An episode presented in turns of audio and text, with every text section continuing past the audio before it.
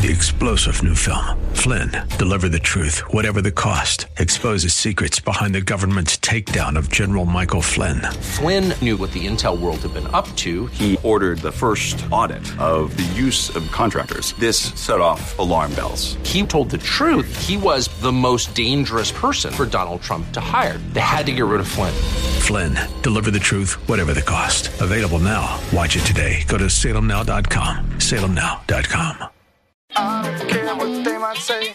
We love Jesus anyway. Samson is able to continually go down into Philistine country because he's loving his enemies. He's in the midst of his enemies and showing love, is he not? Because his enemies, if you aren't tracking with me yet, way down in Gaza land and Ashkelon and the areas of the border of Judah really reflect the people that he's a part of. Didn't I tell you that? The Philistines are nothing but a big mirror of the apostate, rebellious, superficial religious Jewish people that Samson lives among.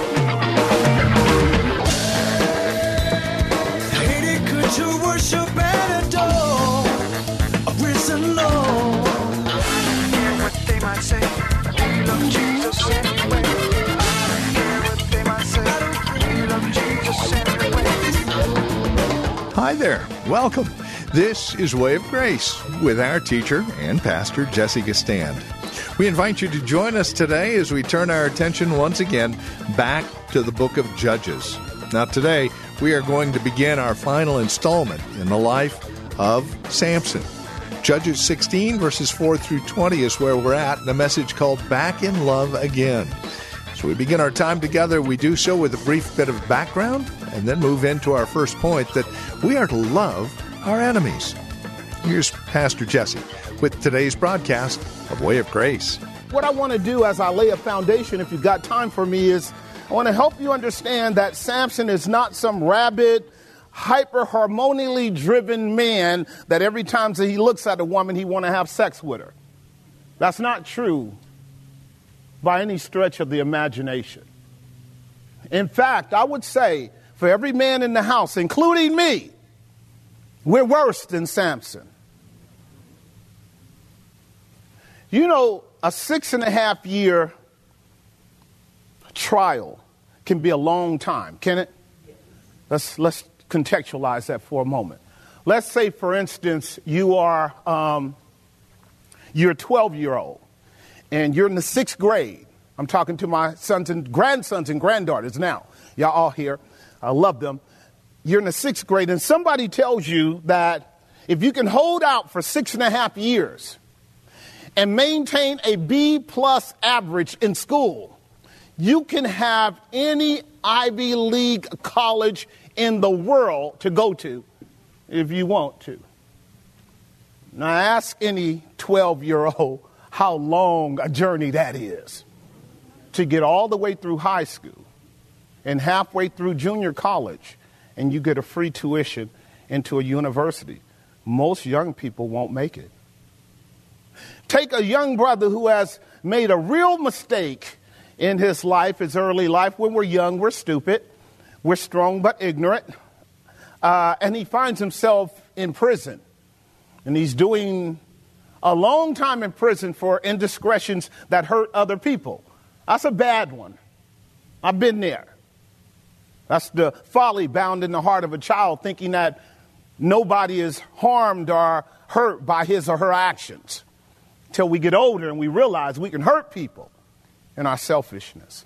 So he's doing a long prison sentence, but the judge tells him, if you behave, after six and a half years, we'll give you a possibility of parole, and not only parole, a complete expunging of your total record. So when you come out, you'll have a clean slate to start all over again. You ask any of my brothers who are in the house now how difficult it is to do six and a half years in Pelican Bay Folsom. How difficult that would be. How difficult that would be. Or let's take another one. Take a young lady who is healthy, raised up in a good biblical home, and she understands biblical womanhood. She understands the difference between a modern woman and a godly woman.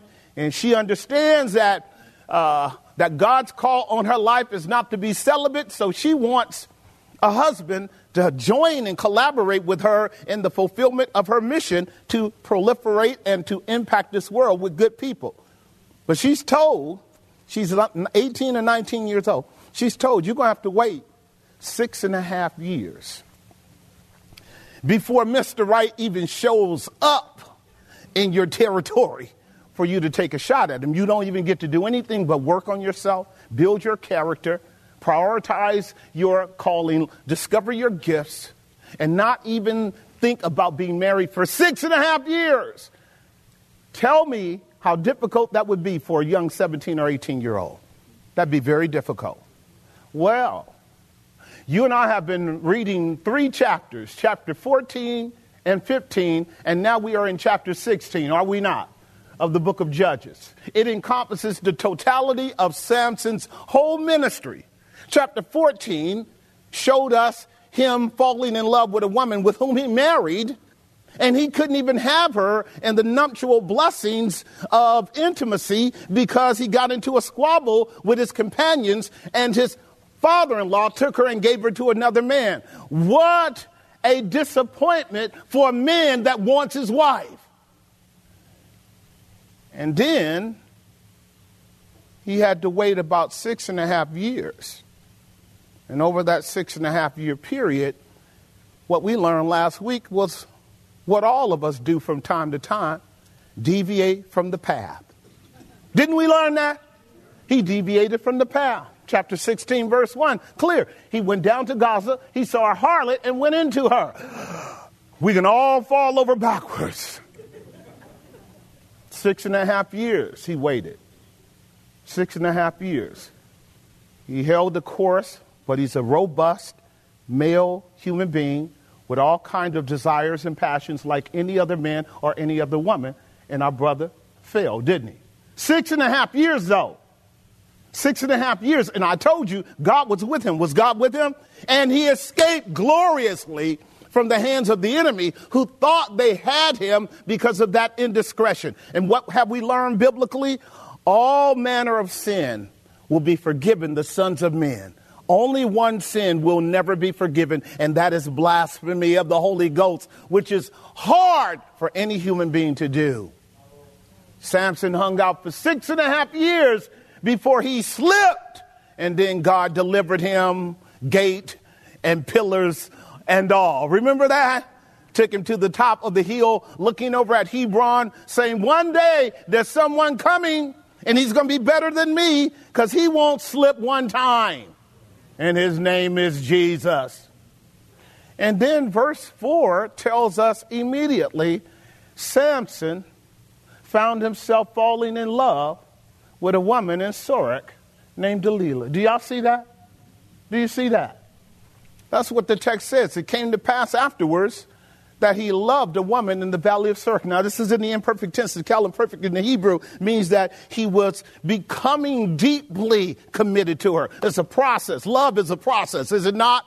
If it's not whimsical and, and given to some of the fantasy that's going on in our culture, it's a long process. So now, six and a half years from his first wife, whom he didn't even get a chance to have, Six and a half years from this prostitute to verse 4, that gives you some context, doesn't it? Can I tell you why? Because we know that Samson's ministry lasted 20 years. Chapter 15, verse 20, please.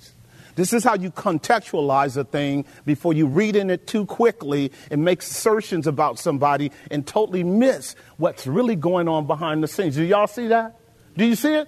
20 years, right? Y'all got that? 20 years. That's a long time for ministry uh, for any purpose. And now you and I have come upon the final scene of Samson's life. Samson's about to die. That means his work is about over, isn't it? That means we're way into his judgeship. We're way into it. We might be in year 19, huh? Yes. So you see how context matters, children of God? Do you see how context matter? Don't you fall prey like a lot of Christians do, just hodgepodging ideas out there and throwing them on God's choice servants, particularly in the scriptures, when you and I may not really know what's truly going on. See, our man Samson was just a typical human being endowed with gifts from God, but he wanted love, didn't he? He wanted love. The sister's shaking her head. The brother's says, "Mm." How does it go? Um, every time I move, I lose. When I look, I'm in. Every time I turn around, I'm back in love again. I, I, ain't- I ain't got nothing wrong with that. How about you? Yeah, that's some of us are just fatally flawed with wanting love. And that's my boy Samson. I mean, I could sit here and argue about the physiology of the man and the uniqueness of the gift of his personhood. Now, he wasn't some large, prodigious person. He wasn't your big, masculine, physically uh, prowess individual. You know that because the lessons we're about to deal with now is a deep query into the mystery of his strength. If he was so big, we wouldn't have to worry about where his strength is. His strength is a mystery. And the strength of every believer is a mystery. It cannot be observed with the physical eye. It cannot be assessed or analyzed with rational scientific data or mechanisms. The strength of the people of God is the invisible God. And that's what we know about Samson, too.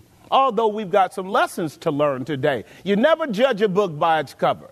You know what the Bible says, John 7 24. Judge righteous judgment, right? Don't judge according to the appearance. Now, you know that's a struggle for every one of us. Tell the truth. Every one of us in here are sinners in that regard. We love to judge based upon our own shallow thinking, and we love to judge based upon our appearances and our, our, our bents and predilections. This requires discipline for us to be able to back up and put on the lens of Scripture to see the world the way God sees it. And that's what I want to do with you a little bit today. Help you understand Samson would be the safest man in the world for you to be with, particularly if he loved you. Because what I see in the text is everybody that Samson loved hurt him. Everybody that Samson loved hurt him.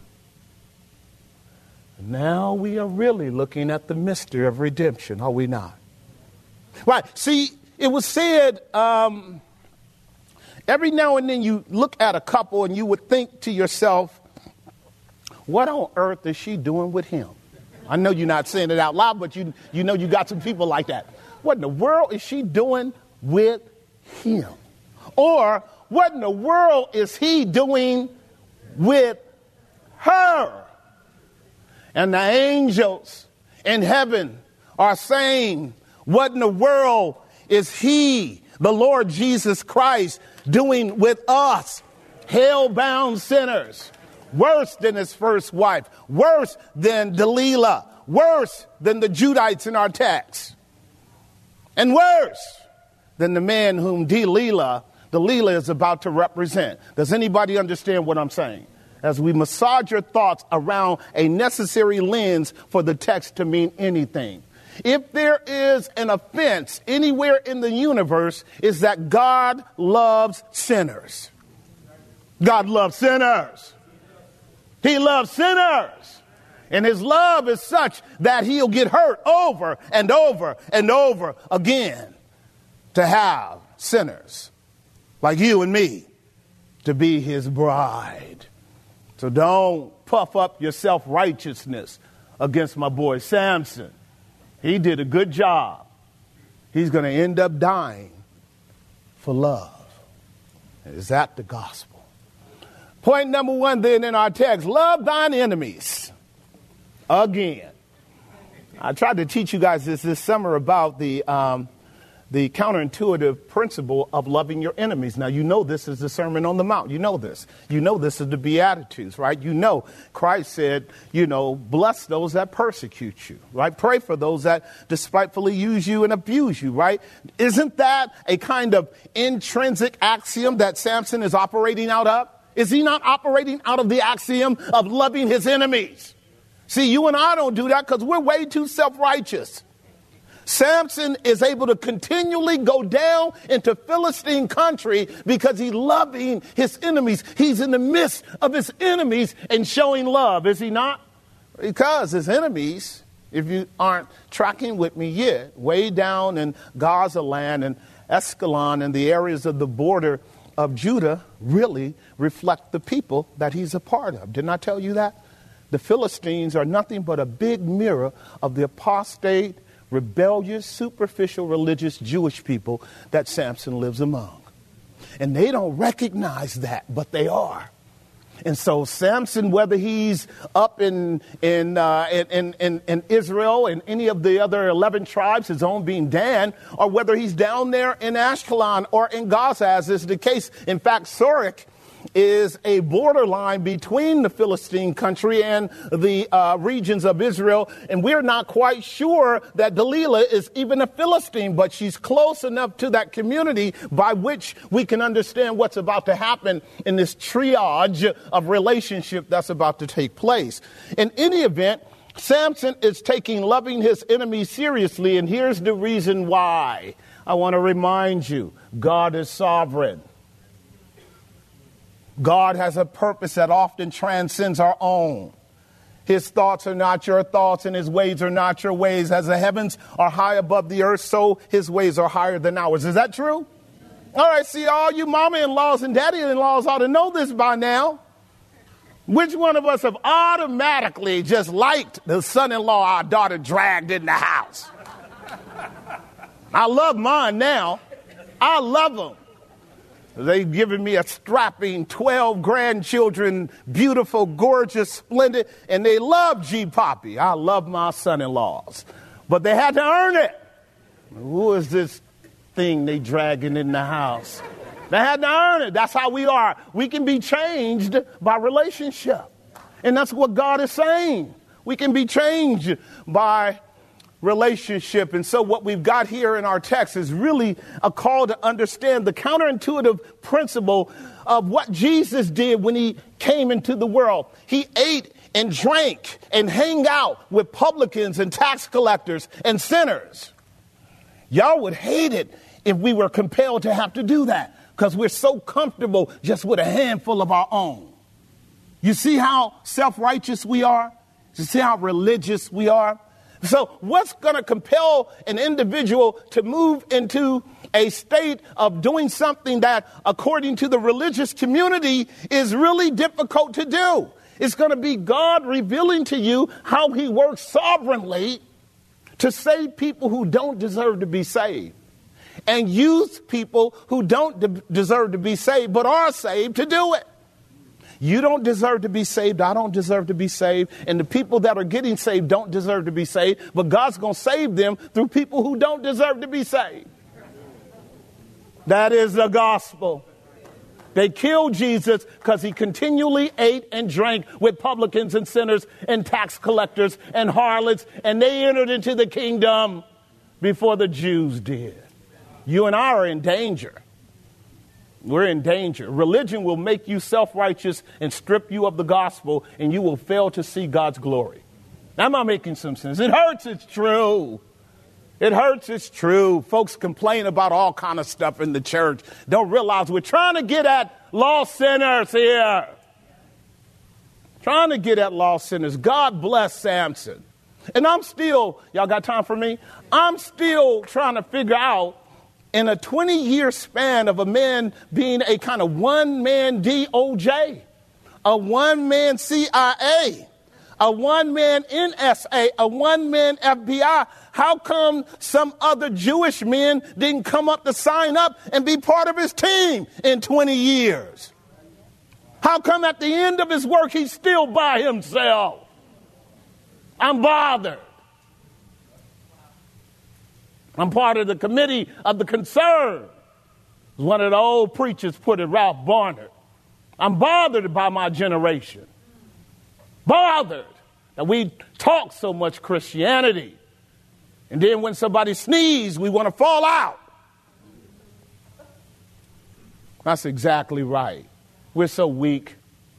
I'm bothered that we're not standing up for the glory of God in all of the sectors of life that we should be.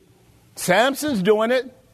See, remember I told you last week how all those mamas were sitting around the, the kitchen sink washing dishes and texting each other praying for Samson? The only reason a servant is raised up who has a bullseye on his back and the world hates him, the only reason he makes it is because somebody's praying for him. So if you're not going to do something, just pray for the rest of us. Don't complain. Pray for us because we're trying to glorify God. And it don't look good. And there's all kind of squabbles and all kind of faults and all kind of mistakes, and we're gonna slip here and there, but a just man rises up seven times. Y'all see what's going on here? See, in a minute, Israel is gonna hate the fact that Samson is dead. Because the whole nation is going to now precipitously go into some of the most dark and pagan practices that are manifested in my culture right now. Read chapter 17 through 20 and 21, and you've got America and Europe magnified to the 10th order. All because Samson is gone and nobody picked up his mantle after he left. Samson is the last good man. Read your Bible. It's a terrible thing when the righteous perish because they're taken away from the judgment that's to come. It's Isaiah chapter 57. And then the people don't even get it when he perishes. They go on in their blindness. So Samson has taken loving his enemies seriously. And remember what Jesus said. They're going to beat you. They're going to put you in prison. They're going to torture you. They're going to do all kind of stuff. And you are still to be counterintuitive because the only thing you're looking for is an opportunity for them to show some fragility, some weakness, some honesty, some need for a deliverance from a system that's forcing them to act like a beast on you. They need to escape too. And if you and I can bear up under the pressure, even when we're put in jail, and be able to sing the songs of Zion like Paul did and Barnabas did, or Silas rather did, and the jailer came in and saw that these men meant them no harm and came to Christ. See, this is real Christianity I'm talking about. I'm not talking about the fluff stuff that you deal with every day. I'm talking about real Christianity. Most Christianity is counterintuitive. But counterintuitive Christianity requires something that we fail to acknowledge and we often take for granted. This is the lesson that we're about to learn today. Now, my brother Samson is getting ready to spiral down into a level of temptation that I understand. I understand, not as deeply as I should, but this level of temptation is about to teach you and me how that we can presume that we have the Spirit of God with us when we don't. Point number one, then, let me get it, get through it. Subpoint A, he endured their hatred. Look at verse 5, chapter 16, verse 5. Are you there? in chapter 16, verse 5. Okay, I'm in the wrong portion here. I need to get there. Here's what it says And the lords of the Philistines came up unto her and said unto her, that is Delilah, entice him. Do you guys see that? The lords of the Philistines said unto her, entice him. Now, again, in the Hebrew, that term means to persuade, and it also means to deceive. Persuade and deceive. But I want us to learn something. Now, here you guys know I've taught you that your Bible is filled with what we call the principles of recapitulation. You know what that means, right? You have these events that occur, and then there is a repetition of that event in a different way that teaches us something relative to the event before. Well, you are listening to Way of Grace with Pastor Jesse Gistand from Grace Bible Church here in Hayward. Closing out our time together today, we invite you to reach out to us. Let us know how the program encourages you in your walk with Christ. Questions, comments, prayer requests are always welcome. You can either write to us, give us a call, or stop by our website and drop us an email. Now, the best place to go, of course, is the website. Not only will you be able to write to us via email, you'll be able to get more information about who we are, what we believe, worship times, how to get here. Grace-Bible.com is our website. Again, that's grace-bible.com. If you wish to give us a call, the number is 510 886 9782. That's 510 886 9782. If you're writing to us, our address is 22768 Main Street. That's 22768 Main Street. Here in Hayward, the zip code 94541. That's 22768 Main Street, Hayward, California 94541. One final note as we close out our time today this program is listener supported. If you wish to partner with us, we would be more than grateful. This broadcast airs throughout the Bay Area as well as online, impacting thousands for the sake of Christ. And that is our hope and our goal. If you'd like to partner with us along those lines, feel free to write or give us a call. No gift is too large, no gift too small, whether a one time gift or a monthly support. You're more than welcome to reach out. We would love to partner with you as we minister the gospel of Jesus to the Bay Area and the World Wide Web. Thank you for spending time with us today. Until next time, may Christ be your way of grace.